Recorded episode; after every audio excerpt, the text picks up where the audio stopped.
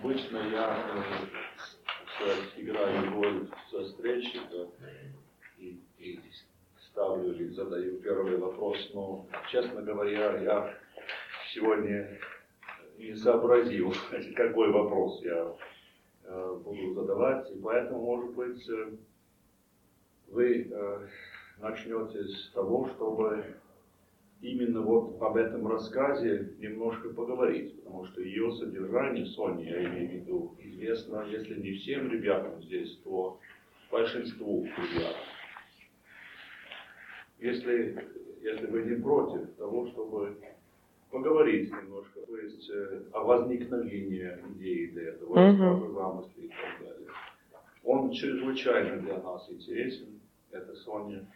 И, между прочим, я вам не говорил, что в прошлом семестре с Маней Карсон а, и с другими нашими коллегами мы эм, преподавали спецкурс, который, по-моему, в нашей стране уникален.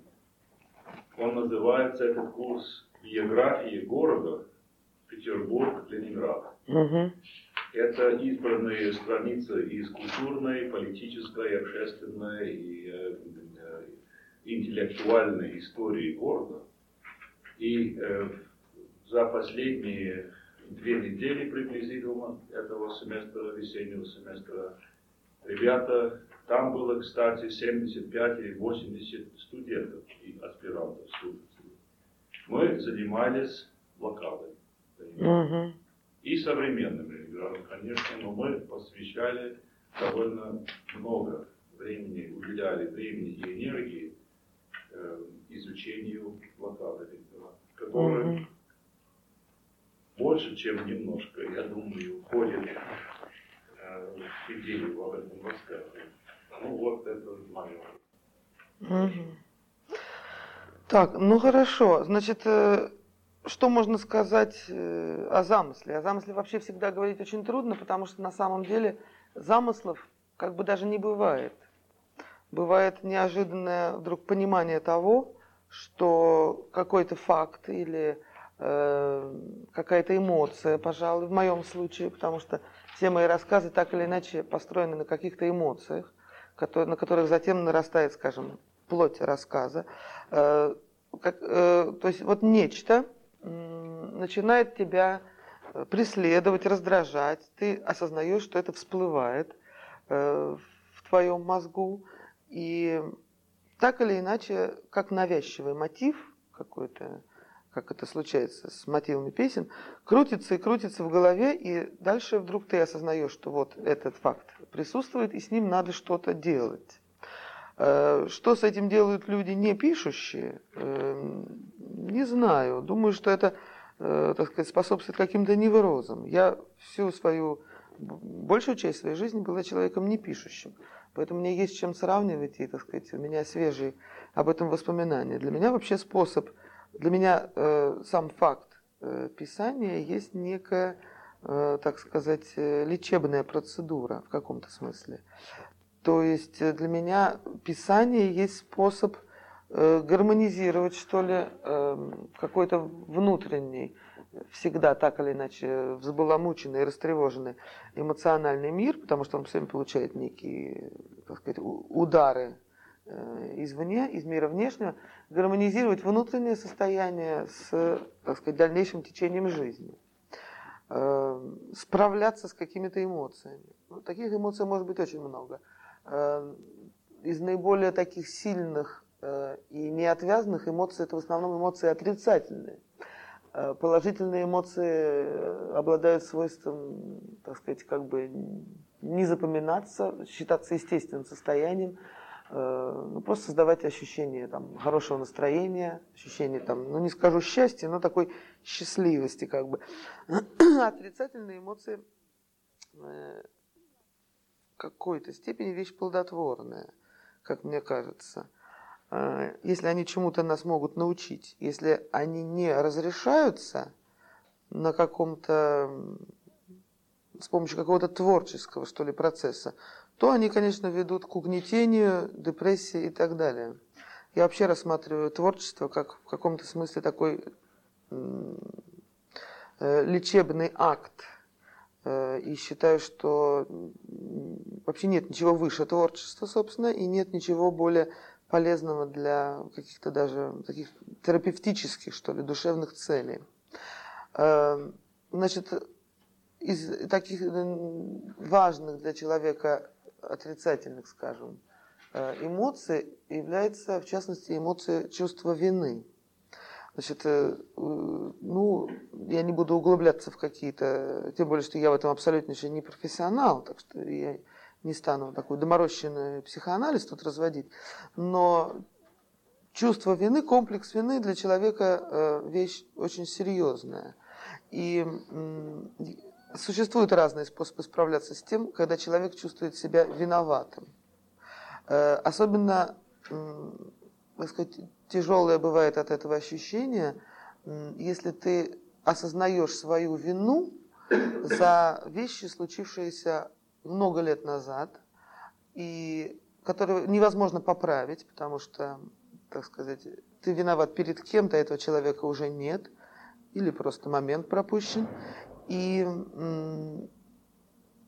так сказать, умирают, умирают все вокруг. То есть умерли обстоятельства, умерли люди, умерла ситуация, и вообще все это не актуально.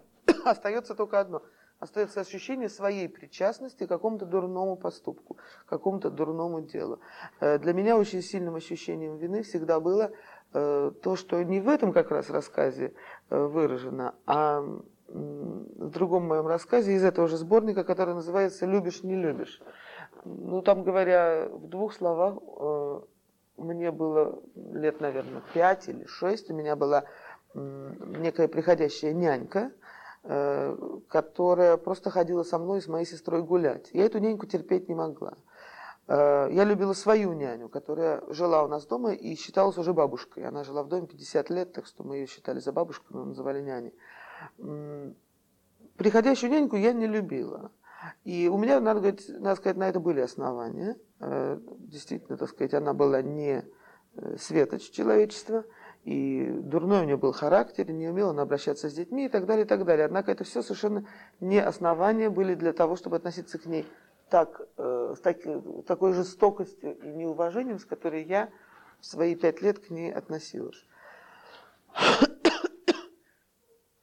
так сказать, история давно закончена, она давно умерла, а я давно взрослый человек. И, в общем, так сказать, как бы должна отвечать за себя, находящуюся в стадии детства. Но от этого мое ощущение, так сказать, неприятности собственного поведения не проходит.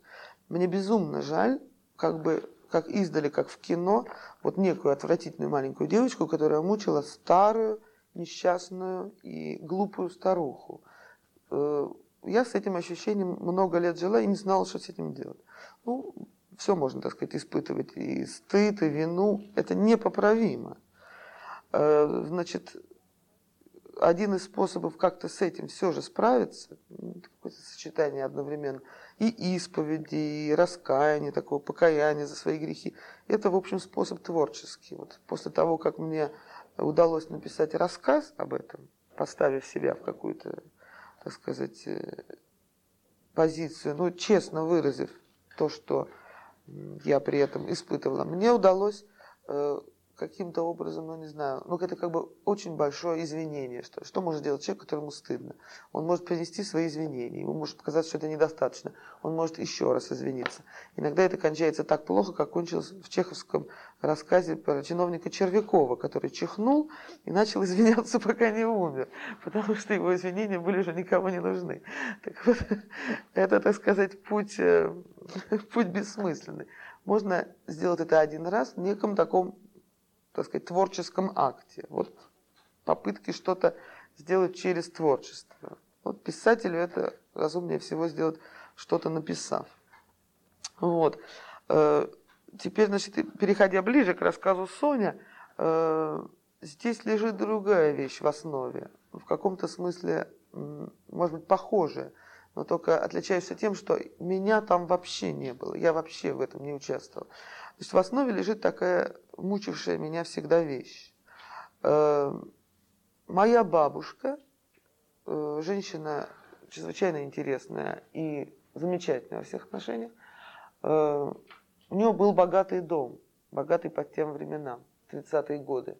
И она, как человек добрый, ну, жизнь была чудовищная вокруг, и в частности, так сказать, было очень тяжело и нечего было есть, она вокруг дома держала огромное количество э, так называемых приживалок. То есть женщин, которые просто кормились при доме, и за это как-то, так сказать, суетились, помогали, даже когда их об этом и не просили. Их было много, и, так сказать, они приходили и уходили. Бабушка была человеком очень хлебосольным. И, собственно, никогда, естественно, ни в какие личные такие близкие отношения такими людьми не вступала, потому что жизнь без того была достаточно насыщена. То есть, какие они были, что они думали, о чем они думали, об этом никто никогда не задумывался, не волновался. И вот совсем недавно, то есть ну, незадолго до того, как я этот рассказ написала, мой дядя, бабушкин сын, вдруг как-то невзначай рассказал мне такую историю из далекого вообще прошлого. Он, он сказал мне так, вот ты подумай, у нас 30-е годы при доме жила такая приживалка Соня. Она была чрезвычайно глупая женщина он рассказал несколько случаев ее катастрофической глупости. Они не имеют отношения к той глупости, которая мной написана здесь. Э, это, так сказать, глупости других людей, но реальных. Но вот она была невероятно глупа, то есть фантастически. Естественно, над ней все посмеивались, и она никогда об этом не знала, что ну, человек не может осознать свою глупость. Он всегда себе кажется более-менее умным. Э, и вот эта Соня, значит, существовала при доме, и никто особенно о ней никогда не задумывался, не волновался. И во время войны, когда моя бабушка, э, оставшаяся нарочно в Ленинграде, она не хотела уезжать из Ленинграда, когда она умирала, был какой-то момент, когда она решила, что она не в состоянии больше э, жить, и что проще лечь и умереть. Она пошла, легла и, так сказать, стала умирать. Э, но дверь была, нет, дверь была закрыта как раз, дверь была заперта. Э, тут раздался стук в дверь. Через какое-то время, когда она уже начала терять сознание от голода. Раздался стук в дверь, настойчивый, такой, в общем, отвратительный. Так бывает неприятно, когда будет по утру. И бабушка в страшном значит, раздражении, потому что она уже начала как бы засыпать, она встала и доковыляла до двери, чтобы открыть дверь. Э, и на пороге была эта Соня, так сказать, которая принесла томатный сок, это вот единственные реальные детали, принесла банку томатного сока и э, дала моей бабушке. История, так сказать, в жизни всегда истории кончаются не так, как э, в рассказе. Соня, так сказать, как была глупая, так и осталась. Никаких с ней любовных историй не было. Блокаду она благополучно пережила, мучила своей глупостью и после войны, и раздражала всех уже старая и глупая. Это уже было совсем невозможно. То есть э, ее терпели, ее терпели, и, так сказать, история кончилась ничем. Но бабушку она этим соком спасла. Спасла своей действительно э, нестерпимой глупостью. Пошла с соком куда-то, лезла в квартиру, стучала. Но вот поступок по земным меркам идиотский, на небесах мерится какими-то совершенно другими, э, так сказать, категориями. И вот я, это меня так поразила история, меня поразила Э, какая-то вещь, которую очень трудно даже передать, ощущение. Э, ну, если, если считать, что это поступок жертвенный или героический, э, он не был ни жертвенным, ни героическим, потому что не предполагалось никакой жертвы. У нее, по-видимому, сок был. Она была женщина запасливая. Не предполагалось никакого героизма. Могла пойти туда, могла пойти сюда, вот пришла в этот дом с соком э, так сказать, поступок, не требовавший даже никакой награды, потому что вот ей так хотелось, она так сделала, и она имела возможность это сделать. Э, это не было такое, так сказать, спасение в последний момент, оно случайно оказалось в последний момент, потому что кто знал, что бабушка именно в этот момент решит, что она больше жить не может. То есть совершенно ничего э, в этом поступке как бы примечательного не было. Но в, ней, в нем произошло как будто, вот, так сказать, перст судьбы, или, так сказать, Бог, если он занимается такими делами, на что не похоже, он вот выбрал время, место, человека и, так сказать, послал его, вот, как говорится, из пункта А в пункт Б. То есть происходит э, нечто, имеющее все черты э, жертвенности, героизма, высокого человеческого порыва, но без всякого участия в нем сознания человека. То есть э, происходит то, что мы бы описали и как жертвенный поступок, и как поступок героический, но никто его как таковой не осознает. Спрашивается тогда, что же делать и какова же высшая небесная награда за такую вещь, как спасение человеческой жизни, когда человек что-то отдает от себя другому. Непонятно. То есть меня интересовало, во-первых, мне хотелось э, просто, так сказать, чтобы эта вещь ну, не пропала. Вот, это мне показалось такой важный момент, не хотелось, чтобы он погиб навсегда, уйдя с нами и с нашей памятью, а как-то остался на бумаге. А во-вторых, меня занимал вопрос э, героизма без героя, жертвенности без жертвы. И когда я стала об этом думать, я не знала, что делать, так сказать, как сделать из этого рассказ. Как-то рассказ сам оброс вокруг этого факта. Э, сюда добавилась еще любовь без участников этой любви, так сказать, любовь без любимого предмета. И, собственно, и вообще набор разных, эм, так сказать, э, эмоций, ну вот, построенных по той же схеме, когда э, имеется, имеется действие, но нет предмета в нем. То есть имеется вечная любовь, а любовников нет. Э, имеется, так сказать, имеется издевательство над человеком, но никто не страдает от этого издевательства, наоборот, так сказать, только как бы прибавляется нечто человеку. Э, ну и так далее, и так далее. Тут, тут уже, так сказать, все понятно. Вот. Почему рассказ именно вот так вот вышел, почему он в эту сторону завернулся, а не в другую, почему такая история с письмами, я не могу объяснить, потому что вот так, так получилось, так вот надо. Когда человек пишет рассказ, то он не может объяснить, почему его руку толкает то в ту, то в другую сторону. Э, я, во всяком случае, не могу, не знаю, как могут другие. Единственное, что все время помнишь, это, так сказать, в центре держишь какой-то факт, который, собственно, и явился толчком к рассказу, который начал вызывать вот это нарастание, э, нарастание плоти рассказа, а все остальное, ну, как бы пишется само. То есть, собственно, имеется, имеется, имеется такая странная вещь, как вдохновение, но оно по-разному, конечно, проявляется. Есть такое, есть такое быстрое описание, когда ты вдруг ты прежде пишешь, чем успеваешь подумать, и только успеваешь каким-то, какой-то частью мозга зафиксировать, что это правильно, вот так нужно. И бывает какое-то очень медленное такое описание, когда э, знаешь, что ты хочешь написать, просто ясно видишь что, но слова не желают ложиться и приклеиваться, они просто сваливаются как с какой-то гладкой поверхности. Э, в этом случае я рассказ написал довольно быстро, потому что э, так, так просто получилось. Тут как бы я и не хозяин своему тексту, он сам вышел. Вот. То есть это, это то главное, что я могу про рассказ сказать. Больше там, собственно, особенно говорить и не нужно. Э, ну, как я уже говорила, так сказать, конкретные глупости были взяты, так сказать, тоже от каких-то домашних анекдотов, от других людей.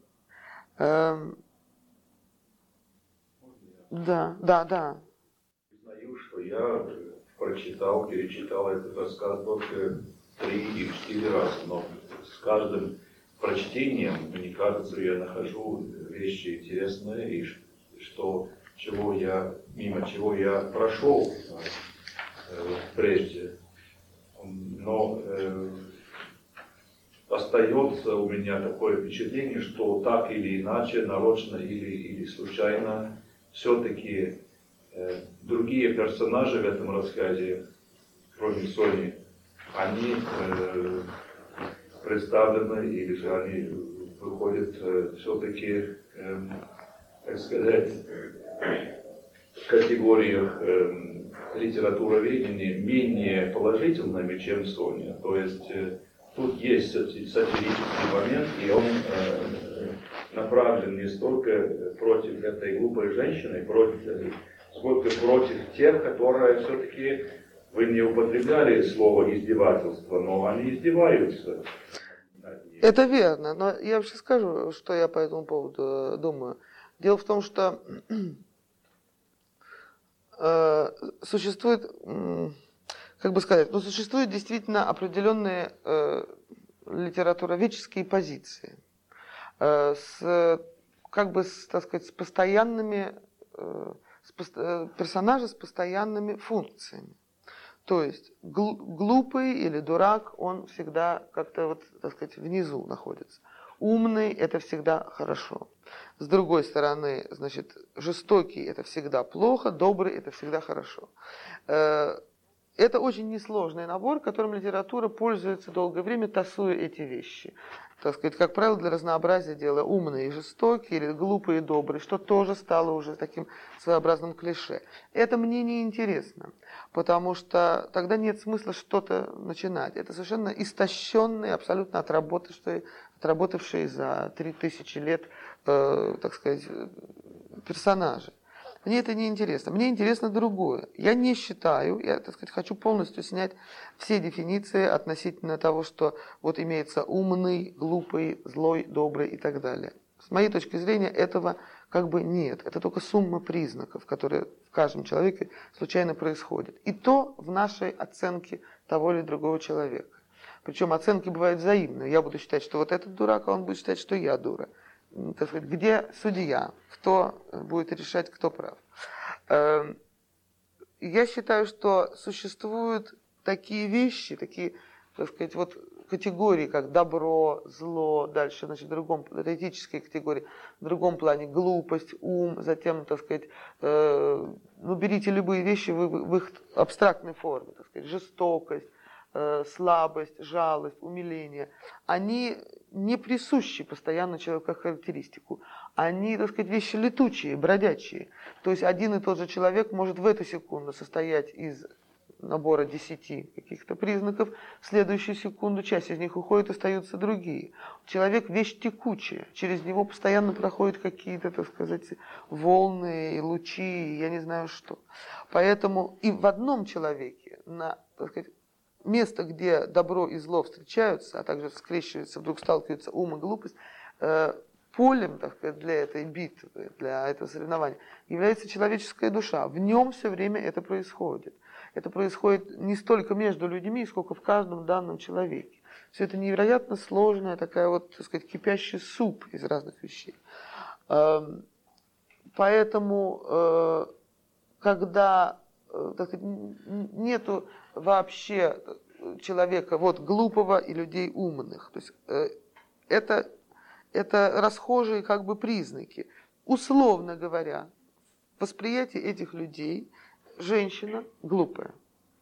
Э, восприятие кого-то, кто привык оценивать людей, так сказать, интеллигентных, занимающих определенный уровень какой-то в обществе и занимающихся как можно. Поэтому судить творческой работой, что там речь идет о монографиях, каких-то, так сказать, вещах, то есть они, видимо, имеют отношение к какой-то академической среде, они условно называются умными.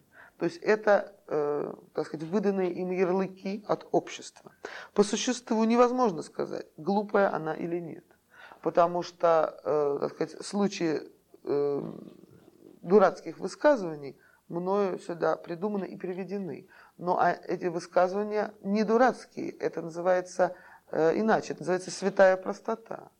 То есть, когда человек э, говорит правду и от природы честен до наивности, а в обществе его высказывания неприличными. Если она говорит, что она видела человека с чужой женой где-то в театре при его жене, собственно, сидящей здесь, то э, ведь глупость – это только восприятие людей сказать, люди предпочитают быть фальшивыми, коварными и скрывать свои неблаговидные поступки.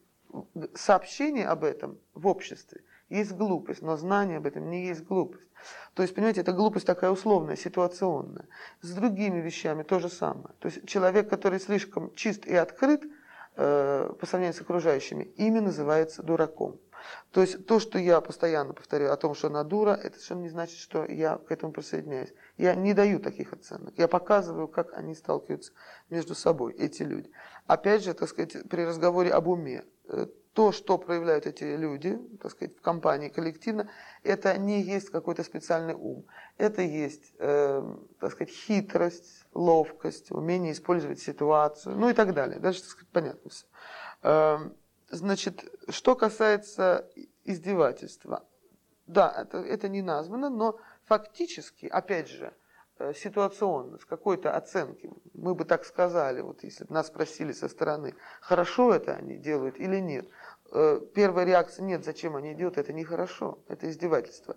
Именно потому, что в какой-то момент происходит разоблачение, и дальше очень неприятно. Здесь разоблачение не происходит. Здесь на месте разоблачения происходит переворот всего. То есть, э, так сказать, сам вот этот э, намерение, их намерение было посмеяться над другим человеком, что, имеет, что является единственным издевательством во всей истории. Так сказать, попусту посмеяться над другим человеком. Однако, включившись в это, они попадают уже в неуправляемый поток, который они никак не могут остановить. И э, они, они делают вот что, они фактически играют с промыслом Божиим. Они э, приступают так сказать, человеческие границы допустимого, они э, узурпируют функции Бога. И после этого они попадают так сказать, в поток судьбы и далее э, являются такими же песчинками в этом потоке и такими же жертвами, как и она. Дальше все происходит уже не по их сценарию, а по какому-то божьему сценарию, так сказать. Потому что и жертвы там не те, которые ожидаются, и издевательства там не те, которые ожидаются. И, собственно, вся история из фарса превращается в драму, потому что это, так сказать, очень серьезная, э, сказать, происходят серьезные вещи в дальнейшем. Обычно э, драму пытаются превратить в фарс, но они видят, что у Сони своей драмы нет, у нее нет никакой любовной истории, и вообще, так сказать, нет такого важного момента, как любовь в ее жизни. Они пытаются начать с фарса, а он, так сказать, Э, как э, превращается в ураган, превращает их в драму и э, меняет всю их жизнь. При этом, так сказать, опять же, вопрос с издевательством непрост, потому что я сказать, не позволяю этим героям быть окончательно жестокими. Они, в общем, их жестокость началась с маленькой песчинки, но они не смогли, э, так сказать, прервать Э, вот эту переписку, потому что их останавливал страх перед жестокостью больше, как перед убийством чего-то. Они кого-то родили, а дальше его приходится убивать. Значит, в них есть понимание того, что они наделали. И не говоря уже о том, что по э, календарю этого рассказа э, мы проходим через конец 30-х годов, когда люди просто исчезают.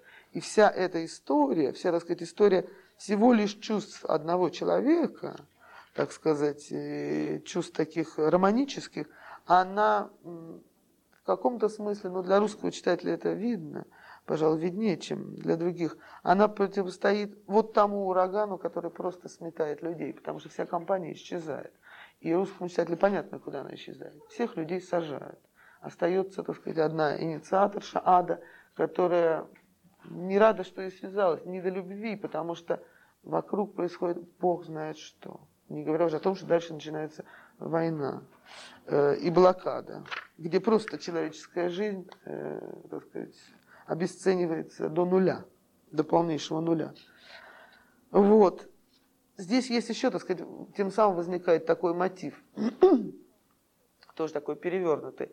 При том, что жизнь обесценена до нуля, при том, что э, в 1937 году и, так сказать, в годы до и после уничтожены миллионы, при том, что э, имеется война и блокада и уничтожены миллионы, то есть просто жизнь не стоит ничего, э, ценность и, так сказать, ценностью и носителем каких-то э, истинно человеческих качеств является э, человек, вот этот Соня, и не только она, но она э, так сказать, она поднятая до человеческого уровня от своей, в общем, какой-то действительно такой ну не то чтобы глупости, но какой-то, ну что ли, еще недочеловеч... недочеловечности. Потому что вот в период, когда она еще ни в кого не была влюблена, она как бы не проснувшийся человек.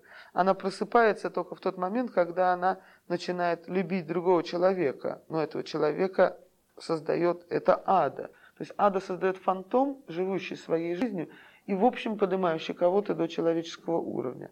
Поэтому, так сказать, простое распределение ролей, она поступила плохо, она поступила хорошо, невозможно невозможно. Человек все время делает что-то плохо или хорошо. Мы все время совершаем дурные поступки. Эти поступки вот не пропадают, они имеют немедленный или наоборот очень долгий или неизвестный нам, ну какой-то отзыв, как и всякий наш поступок. Каждое наше движение уже совершилось, значит оно уже записано в книге свершившегося бытия. Если нет книги будущего бытия, об этом мы говорить не можем. Если книга судеб, записано там все, то все, что мы сделали, уже записано. Поэтому это все встраивает, да. Следы есть всегда, это все встраивается в Вселенную. Вот, так сказать, такие примерно здесь мотивы уже частично, по крайней мере, ответили на мой следующий вопрос, когда вы заговорили о так называемой прост, э, святой простоте. Угу. Но сейчас я хочу задать вам, задать вам такой вопрос об, об аллюзиях или об ассоциациях литературы. Я, э, будучи заядлым э, любителем Пушкина, я и мои студенты и аспиранты в особенности, в особенности им так надоело слышать вот такие вещи от меня, что они потом меня накажут. Но в этом рассказе я вижу, пожалуй, э, такую связь, э, предположим, ну, не только с Пушкиным, но, может быть, с Гоголем. Мне будет интересно услышать ваше мнение об этом и ваше мнение вообще об этих иллюстрациях угу. вашему сборнику. Но сейчас я хочу спросить о Пушкине. Нет ли здесь эхо э, или же отзвука опять от рассказа Пушкина и говорит там о ситуации, которая существовала между Германом и Елизаветой, там именно в любовном, mm. любовном э, Нет. А, и еще одно хочу, э, о чем хочу спросить, это э, возможное мне, как литературоведу, опять связь не только с Пушкиным, но, может быть, с вашим предком Алексеем Николаевым Константиновичем э, Толстым по вопросу о юродивом. Вы опять не употребляли слово здесь юродивый ни в рассказе, ни в вашем рассказе, о рассказе. Угу. Но нет ли здесь такого элемента юродства в чисто русском Так, сейчас скажу. Это два вопроса, значит, поэтому, чтобы сразу чтобы не сбиться потом. Значит, никаких абсолютно сопоставлений нет ни с Пушкиным, ни с Гоголем, ни с кем бы то ни было. Э, вот мне эти вопросы часто задают, но я, так сказать, э, я не знаю, это чисто литературоведческая позиция.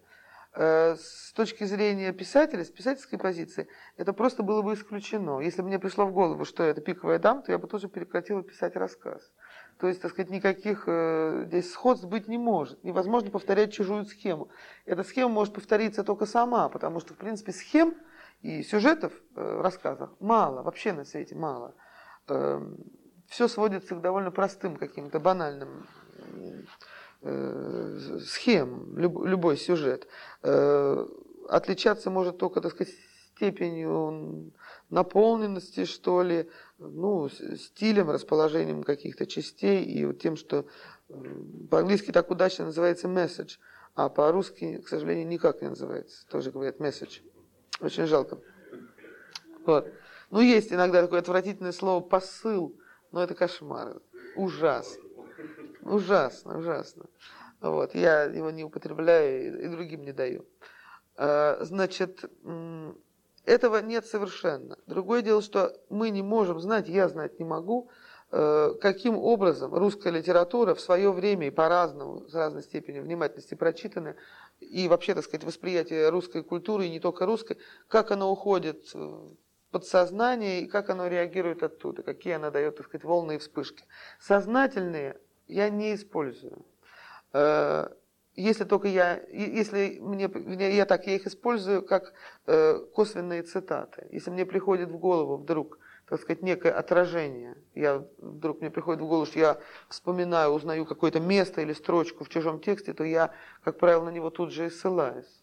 Дают какую-то косвенную цитату, обычно не закавыченную, потому что это, ну, так сказать, тоже как бы, э, это, ну, это такой уровень восприятия, при котором э, поэзия и проза русская, они, как бы сказать, они переходят на уровень природы.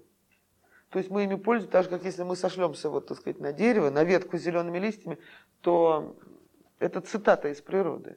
Понимаете, точно так же русская культура уходит, становится окружающей жизнью, и цитируя ее, мы как бы, так сказать, цитируем природный факт.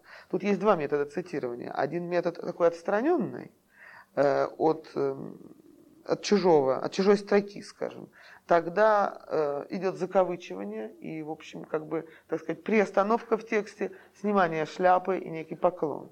И писатель идет дальше. А другой есть способ не закавыченный, когда действительно э, культура цитируется как, э, ну, как воздух, имеющийся вокруг нас. Как правило, читатели менее начитанные просто не видят незакавыченных цитат, а все проваливается у них.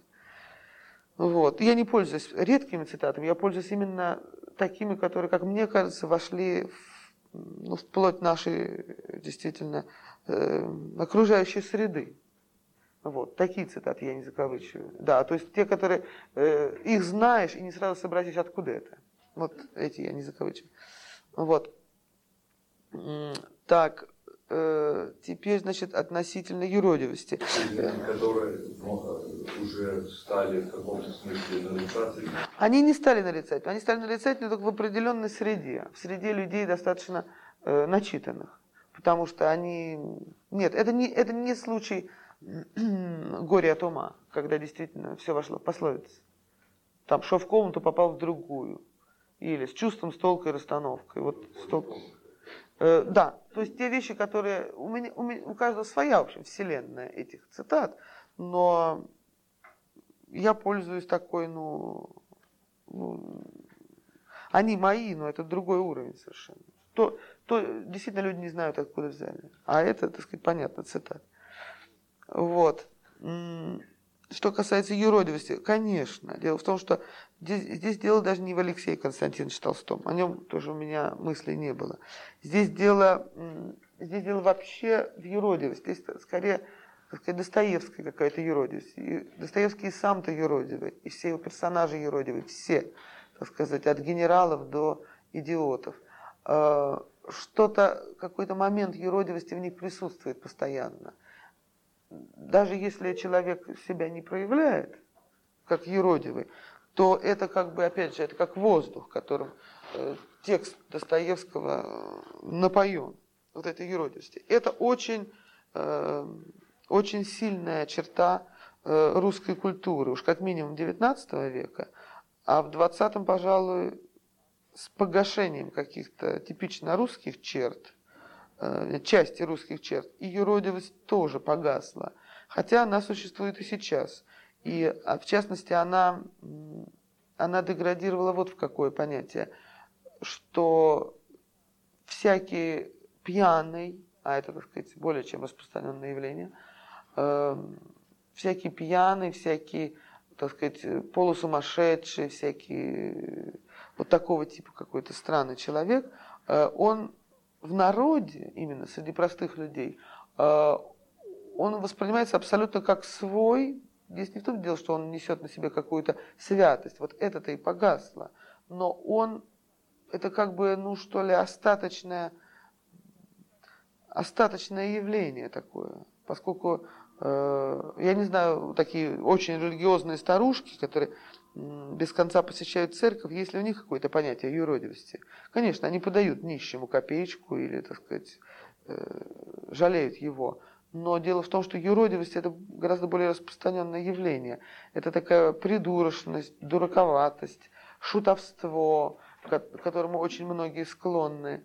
Ну, в конце концов, тоже пьянство. Так, правда пьяного, когда пьяный начинает, так сказать, высказывать эм, свои мнения, как правило, э, странные и нелогичные, и такие как бы полусумасшедшие, именно в силу того, что он пьян, он ничего не соображает. И это принимается, это, так сказать, многим воспринимается как близкая и понятная вещь. Это не вызывает той враждебности, которая в простом народе вызывает человек, так сказать, э, чистый с виду просто, не, не вывалившийся в грязи в буквальном смысле, э, говорящий на литературном языке и вообще, так сказать, старающийся как-то ну, выглядеть с нашей точки зрения человечески. Я много раз сталкивался с такими компаниями э, так, чрезвычайно низкого уровня социального. Ну, например, там маляры, которые приходили ремонтировать мне квартиру. Это я бы написал рассказ, если бы я употребляла э, мат в, своим, в своем письме. Я не употребляю. Это, так сказать, ну, я просто не умею это делать и, и не берусь.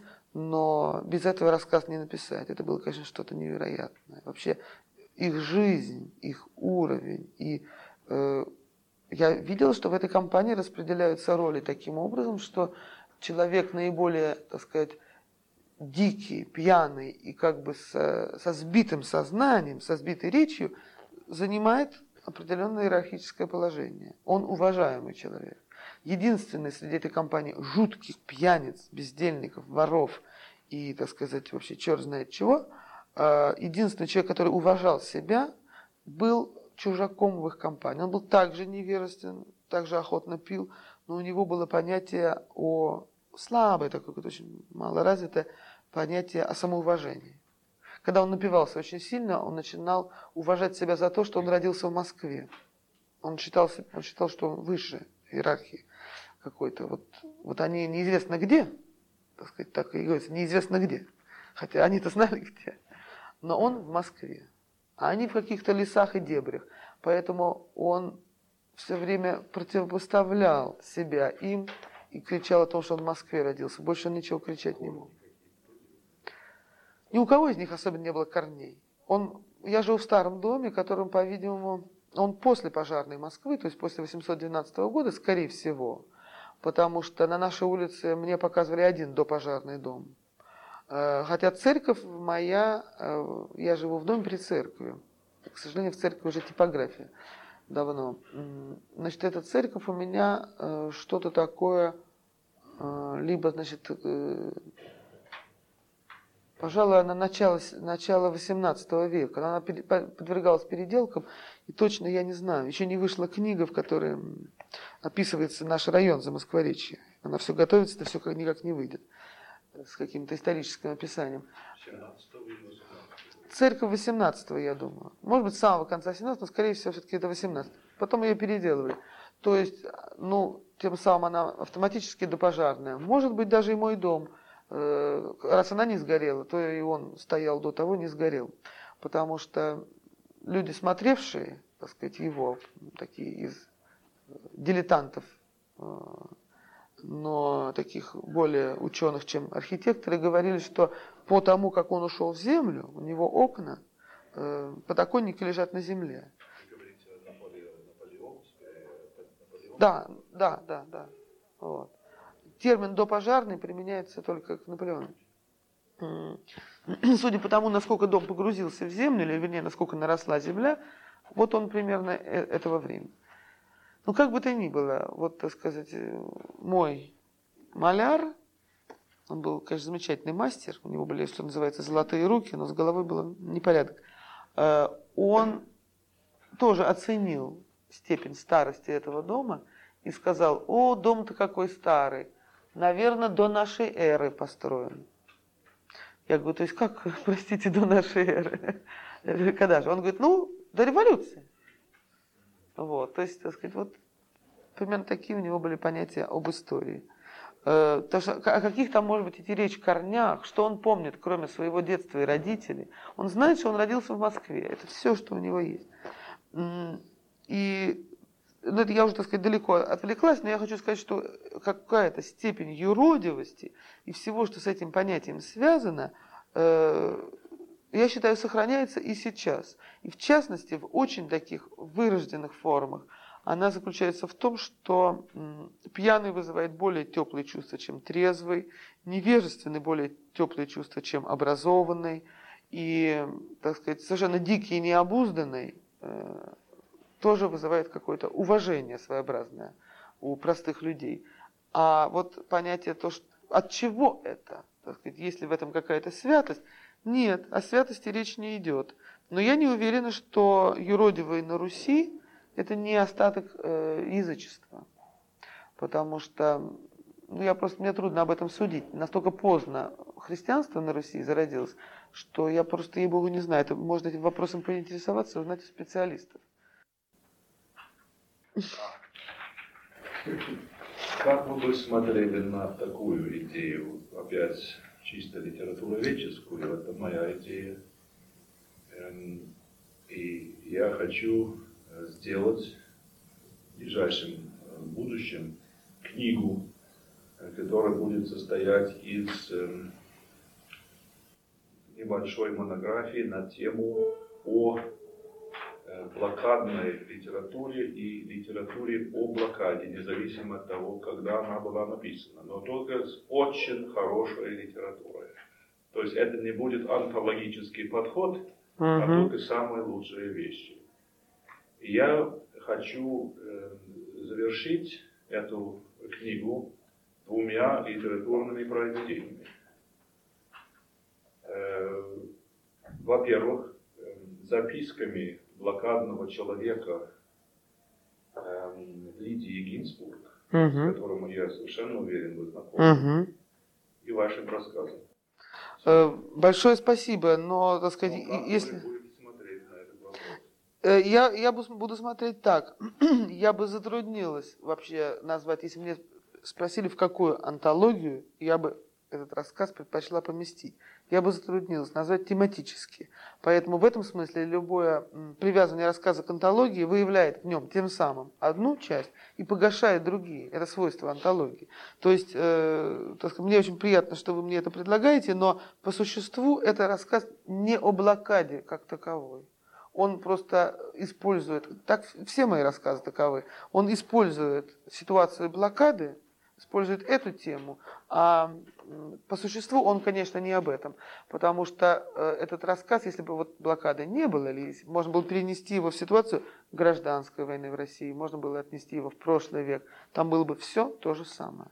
Ну, я все это понимаю, но мне кажется, что ваш рассказ как раз говорит об одном, хотя бы э, об одном аспекте этого явления блокады, которых, э, которого я нигде не видел э, в другой литературе. Я говорил чисто о художественной литературе. Тут, может быть, вы правы. того на эту тему будет забыто, если оно уже не забыто.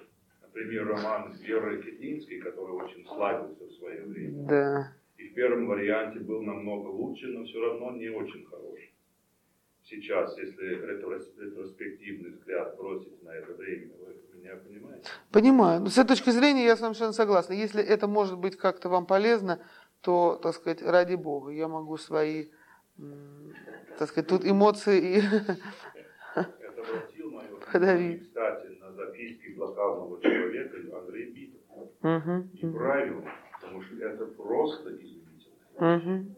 Ни на что не похоже. Но кроме того, вот ваш рассказ, хотя он, по вашему мнению, не блокадный, он в каком-то отношении есть блокадный. И именно в том а, аспекте, который только касается вот этого, этой встречи там у кроватки умирающей женщины, угу. вот этот момент дает мне, и я думаю, что даст э, читателю моей книги, что-то о блокаде именно, чего нет нигде в вашей э, советской Пожалуй. У нас сейчас за последнее время самая интересная вещь, собственно, единственная о блокаде, э, такая серьезная, это блокадная книга Гранина и Адамовича. Вот. Частично ну, она входит обязательно. Да. Но представляете себе, сколько они лет ее собирали, сколько они трудностей преодолели, сколько материала они выбрасывали. Причем э, Гранин, вот он дружит с моим отцом, он рассказывал ему, что часть материала они выбросили не потому, что э, цензура возражала бы или, так сказать, имелись бы какие-то трудности, а просто потому, вот фотографии некоторые, он говорит, просто потому, что я сам не мог эти фотографии показывать читателям. Потому что эта книга и без того бесконечно тяжелая и грустная. И он говорит, если еще и эти фотографии, то тогда просто непонятно, зачем читать книгу и зачем вообще жить, если ты ничем помочь не можешь. Это такая степень, так сказать, удара по душе, что просто, он говорит, хочется лечь на диван, отвернуться лицом к стенке и так и лежать. То есть он просто, пожалев, это убрал. И я его понимаю, потому что даже то, что там есть, и те рассказы, которые там есть, они уже волосы дыбом встают. Там мать, которая кормила ребенка, умирающего собственной кровью, надрезала руку и давала ребенку грудному сосать собственную кровь. Вот. И спасла ребенка, хотя потом он умер при других обстоятельствах. Вот. Ну и так далее, и так далее. Нет, там, там, конечно, поразительные вещи. А что касается советской литературы, именно художественной, то вот, пожалуйста, все, что пишется о блокаде, все пишется с позиции так называемого соцреализма. Та же Ольга Бергольц, которая, в общем, была очень хорошая поэтесса, хотя местами очень слабая, у нее были стихи невероятно сильные и невероятно слабые, э, она, пережившая лагерь, потерявшая там детей, и в частности она, просто у нее был выкидыш, потому что она была беременна, ее били, у нее был выкидыш. То есть потерявшая мужа, детей, сама прошедшая тюрьмы, лагеря и все такое прочее, она э, не избежала вот этого, понимаете, давления э, соцреализма в блокадных стихах. Э, те, кто ее знал хорошо, ее многие хорошо знали и любили в Ленинграде, к ней как-то с уважением относились за все ее страдания. Они говорили, что вот те ее стихи, которые вызывают, в общем, отторжение у нормальных людей, не эти даже, да, о том, что не то, что никто не, там, не забыто, ничто не забыто, а м, о том, что вот мы в этой вот страшной, значит, зиме, в страшном Ленинграде блокадном, мы такую мы свободу дышали, что там дети или внуки позавидовали бы нам. Вот. Дело в том, что э, те, кто ее знают, те говорят, для нее это было свободой по сравнению с лагерем но я должна сказать, что все равно я бы и этого на ее месте, вот моя бы рука наверное, не повернулась бы написать. Но я сужу со своей точки зрения. Я там не была, и поэтому я, так сказать, не зарекаюсь от того. Я понимаю, как жили люди, я понимаю, что с ними делало общество и жизнь. Э, дело в том, что там и там не было ни свободы, ничего. Она как бы гордится, так сказать, так называемым подвигом ленинградцев – но сейчас чем дальше, я не знаю, что они думали тогда, сейчас тем дальше, тем становится яснее, там, ну это такая вещь, которую просто даже не станешь называть подвигом. Там не подходят эти слова. Там были, может быть, миллионы маленьких подвигов, которые заключались в частности в том, что вот если идет человек и падает, его никто не поднимал. Потому что поднять человека, это значит упасть самому. А тебя больше никто не поднимет. И поэтому проходившие мимо, лежащего человека, и который просит, помогите мне подняться, они не были негодяями, они были нормальными людьми. Но вот тот, кто останавливался и пытался подать руку, помочь подняться, вот это был, так сказать, героизм больший, может быть, чем военные подвиги. Потому что это означало, что ты, может быть, его спасешь, но упадешь сам. Двое не держались от слабости. Да. Да, да, да, да, да. Я, я во многом говорю как раз и об этом. Да. То есть люди, подымавшие друг друга, были героями. Понимаете, героизм спустился на другой уровень. Но так называемый подвиг Ленинграда, о котором нам прожужжали уши, э, стыдно это даже обсуждать, потому что э, Ленинград определенно был поставлен на вымирание нарушно Сталином. И Сталин ненавидел Ленинград, он всегда видел оттуда угрозу для своей власти. Поэтому он всегда расправлялся с ленинградскими руководителями, в частности, начиная с Кирова. И, так сказать, это, это был не подвиг, это было просто то, что кто-то умудрился выжить. Понимаете, такой, мне, мне раздражает, когда говорят подвиг Ленинграда. Это был подвиг, множество подвигов людей. Но подвиг Ленинграда, при этом сразу, так сказать, начинается вся вот эта лексика, там, орденоносный Ленинград, просто где, на ком этот орден висит, понимаете? Да, это, вот эти вот категориальные вообще советские, э, советская ментальность, там, комсомол обещал что-то сделать и выполнил. Спрашивается, кто? Какой комсомол? Где? Вот. И, ну, это народ и партия единая, это вечно. И народ, так сказать, простой, тоже пользуется такими вот категориальными понятиями, как я их называю. Например, куда смотрит милиция?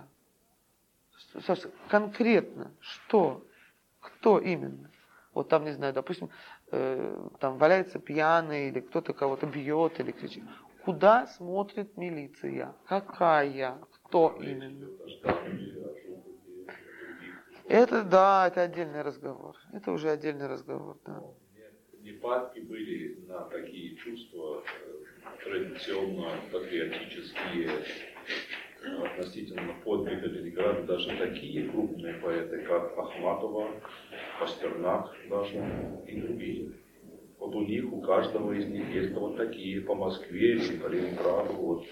Да. Славянские, они слабые, они написаны специально. Это стихи написаны специально. Ахматова просила эти стихи не включать в ее сборники. Они были ей написаны в минуты слабости, когда ее просто уговаривали знакомые что-нибудь написать, чтобы самой в тюрьму не сесть и, так сказать, сына не, не погубить дальше. Вот. То есть тогда казалось, что можно э, написать нужное стихотворение и тем самым получить какую-то индульгенцию. Потому что преследовалось же все. Так сказать. Э, Лидия Чуковская, в частности, рассказывает такой случай. Стихи Пастернака в новом мире. Э, по-моему, если я не путаю, то это был 48 год. Во всяком случае, это было до вот этой истории с Пастернаком знаменит. Э, значит, Пастернак приносит какие-то стихи в новый мир. По-моему, это история Лидии Чуковской. По-моему, я в ее книге читала. Э, заместитель тогдашний нового мира Кривицкий эм, значит, читает эти стихи с возмущением, кричит ей, ну это же антисоветчина. Она говорит, а что такое, я не понимаю, в чем дело? Стихи называются «Март». Вообще это такая картинка о погоде. И, значит, там то ли это конец стихотворения, я сейчас просто не помню, то ли последние э, строки в строфе, э, и всему живитель и виновник пахнет, э, там, я забыла, чем там, то ли солнцем, то ли там, мартовский навоз. Вот, то есть это конский навоз, который действительно, так сказать, обнажается э, весной в марте, это особый такой крепкий запах конского навоза, приятный, и ощущение, значит, вот это самое, пробуждающее какую-то жизнь. Она говорит, я не понимаю, а где есть антисоветчина? Но ведь он пишет, всему живитель и виновник. А кто у нас живитель всего и виновник всего хорошего, что случается, это советский народ. Значит, он советский народ называет навозом. Вот логика. То есть никогда невозможно догадаться заранее, что... Логика видражку, да. Вот, понимаете, вот такие вот вещи. То есть это действительно, это такое тотальная паранойя. В этих условиях, конечно, а еще только один вопрос по этому поводу, потом мы на другие темы на последние минуты. Как э, в смысле вот блокада и Ленинграда и так далее относитесь к стихам Воронина, Юрия Воронина, которые были написаны намного позже? Он был мальчиком блокаде, а вот через 20 лет он написал книгу блокадных стихов. И к стихам, э, ну вот я сейчас забыл, о ком еще и хотел. Ну, насчет Воронина. Вы знаете, я как-то никогда специально его специально не читала. Мне попадались публикации его стихов. Э, для меня блокада это вообще больная вещь, я бы сказала. Э, часть стихов мне показалась неплохими. Вообще, так сказать, я ничего против них не имею. Он не великий поэт, но он вполне хороший поэт. И он честный, и, так сказать, вообще сама эта история мальчика во время блокады, это Э, ну, понимаете, тут у него есть все козыри на его стороне. Так сказать, что бы он ни написал, даже в слабеньких, допустим, стихах, это все равно, поскольку он честный человек, то я ничего просто не могу возразить. Я, я, это те случаи, когда даже невозможно обсуждать качество э, литературное, потому что человек пишет о страшных вещах, такой ребенок в блокаду. Э, вот. Но просто специально я, так сказать, Воронин никогда не увлекался и не читал. Мне кажется, что они, по крайней мере, сильнее, чем на Дудина стихи. Ну, конечно, Дудин фальшивый. Дудин просто весь фальшивый. Вот. Он умный человек, но он фальшивый, и поэзия его плохая. У нас э, вот на этой беседе осталось минут 10 или 15. Э, какие у вас, э, ребята, будут вопросы? Не обязательно о соне или о плакате, скорее всего, о других вещах, наверное. У нас будет еще одна вот такая беседа, ну, профессора начиная, наверное, с другого рассказа, если я правильно понял, э, по этой муза. Но какие у вас сегодня будут вопросы? Пожалуйста, Салон да. Общий вопрос. Просто. А почему вы выбираете таких женщин, как главный герой, а, противоположность каким-то мужчинам? например, почему Шура, Нина и так далее, а нет мужчина. Э, ну, как сказать, э, нет, мощно. Дело в том, что э, ну, сейчас не будем заранее просто говорить, но в рассказе «Поэт и муза» там у меня героиня, по-моему, совершенно мощная. Так сказать, настолько мощная, что уничтожает вокруг себя людей и выходит из, так сказать, этого из такого, так сказать, как бы поединка еще мощнее, чем была. Дело в том, что я не уважаю, у меня нет специально, не то, что я не уважаю, как бы говорю, не в том смысле, что презираю, а просто специально не уважаю такие качества, как сила, мощь и такие вещи. Мне кажется, вещи совершенно случайными. Я вообще не уважаю физических характеристик. То есть это, они, они как бы приятные, физические характеристики, но уважение – вызвать не могут, потому что они никакой работы в себе не заключают. Я уважаю характеристики такие более душевные какие-то. Например, вот действительно способность человека что-то преодолеть, душевная. Способность извиниться – это, это большая вещь, это, так сказать, не все могут. Извиниться всерьез, конечно, не так, не сквозь зубы, а всерьез осознать свою вину и извиниться. Или способность, так сказать, проявить какую-то жалость, проявить какую-то неожиданное вот величие души. Вот это. А все, что связано с какой-то такой силой, она всегда является побеждающей, она всегда идет, побеждает, приобретает, пожирает и так далее. Это все для меня вещи, так сказать, уважения не вызывающие. Э, это, конечно, у меня не абсолютно, не сто процентов, потому что Э, мы все в каком-то смысле заражены, э, кто больше, а кто меньше, таким ощущением уважения к сильнейшему, что проявляется в любой спортивной игре. Я совершенно не люблю спорт, мне просто неинтересно. Э, ну, просто нет личного вкуса к этому. Но если рассматривать это даже, скажем, там, в философском плане, то тоже может возникнуть масса вопросов. Хорошо ли, что так сказать, э, человек, люди э, увлекаются такими, так сказать, вещами, а ведь мы все ими, ну, какой-то степени увлекаемся. Ну, не знаю, если там не прыжками, то шахматами какими нам любопытно. Э, хорошо ли это, вот такой-то дух соревновательности, вообще с такой, чисто с христианской точки зрения, хорош ли он? Он, конечно, абсолютно антихристианский. Э, и вопрос, в общем, неразрешим, потому что привлекательно, привлекательно бывает – и сила, и победа. В каком-то там высшем, в какой-то высшей своей точке она безнравственна, победа. Потому что она оставляет э, после себя побежденных. Понимаете, есть один победитель, и имеется масса побежденных людей. Здесь вот из того немногого, что я смотрела по телевизору, э, значит, меня очень поразило идиотизмом программа Family Feud. Э, понимаете, ну, я понимаю, так сказать, действительно соревнования и так далее. Значит, что в ней поразительно? В ней поразительно, что разыгрывается приз в 10 тысяч долларов, деньги немалые, которые выдадут самому примитивному, самому банальному и наиболее, так сказать, тому, кто угадает наиболее распространенный ответ на вопросы. Значит, например, спрашивают, э, при неком опросе людей э, большинство, там какой-то определенный там, процент, самый популярный ответ, э, вот э, на такой вопрос, там, какой у американцев излюбленный цвет постельного белья? Какой они с большим удовольствием покупают. Значит, э, ну там опрашивают, допустим, 100 человек, где-то, нам это не видно за кулисами, и там 47% большинство там говорит голубой.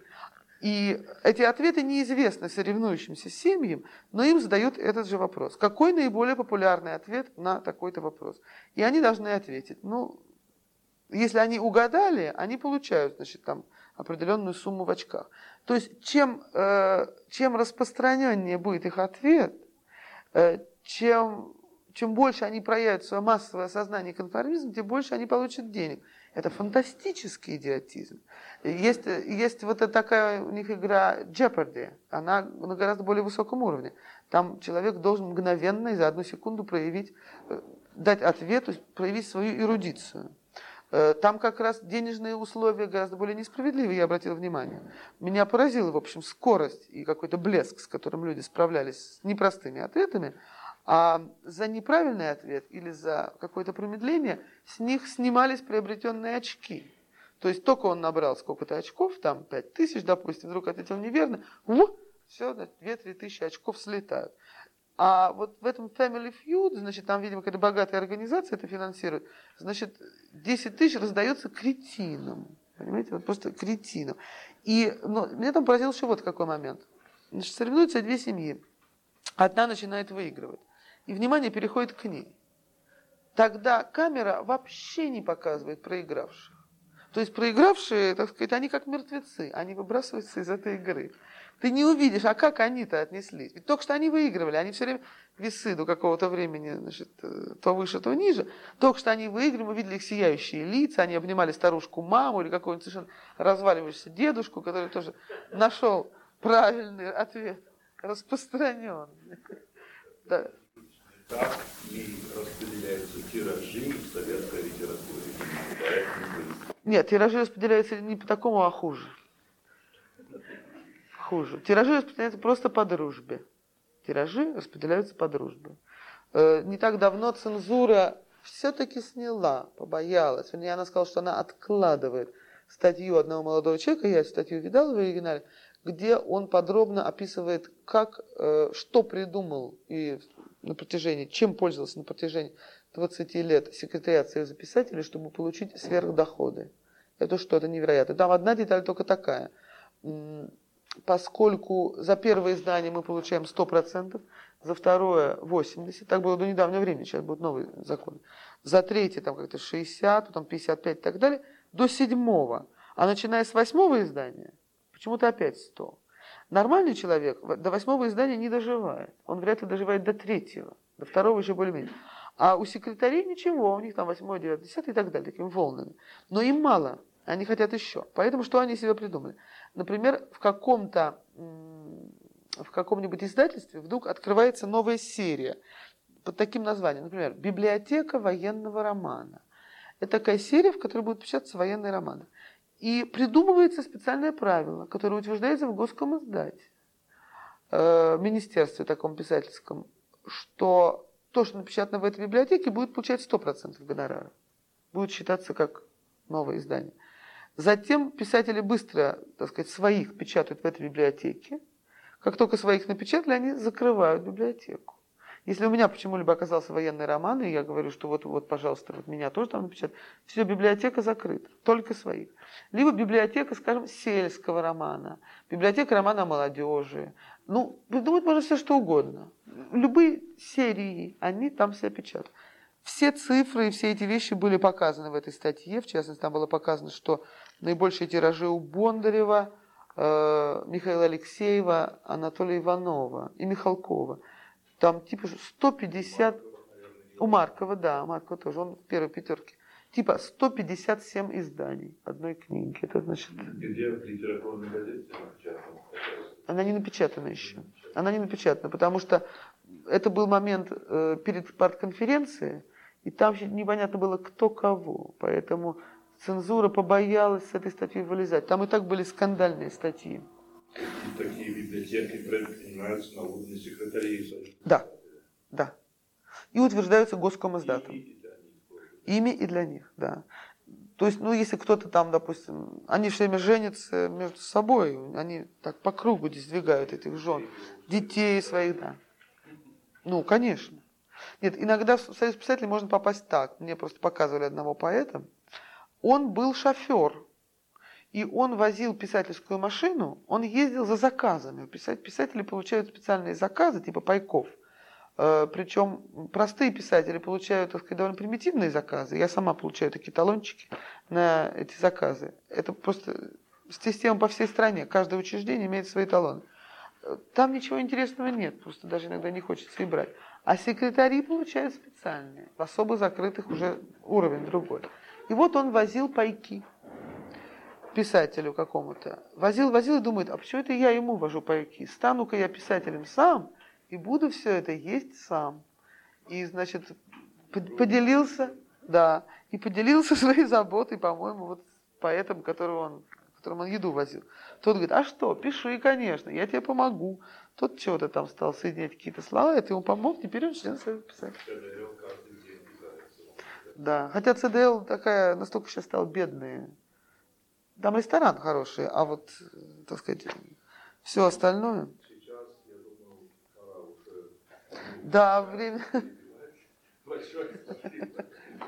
Не за что.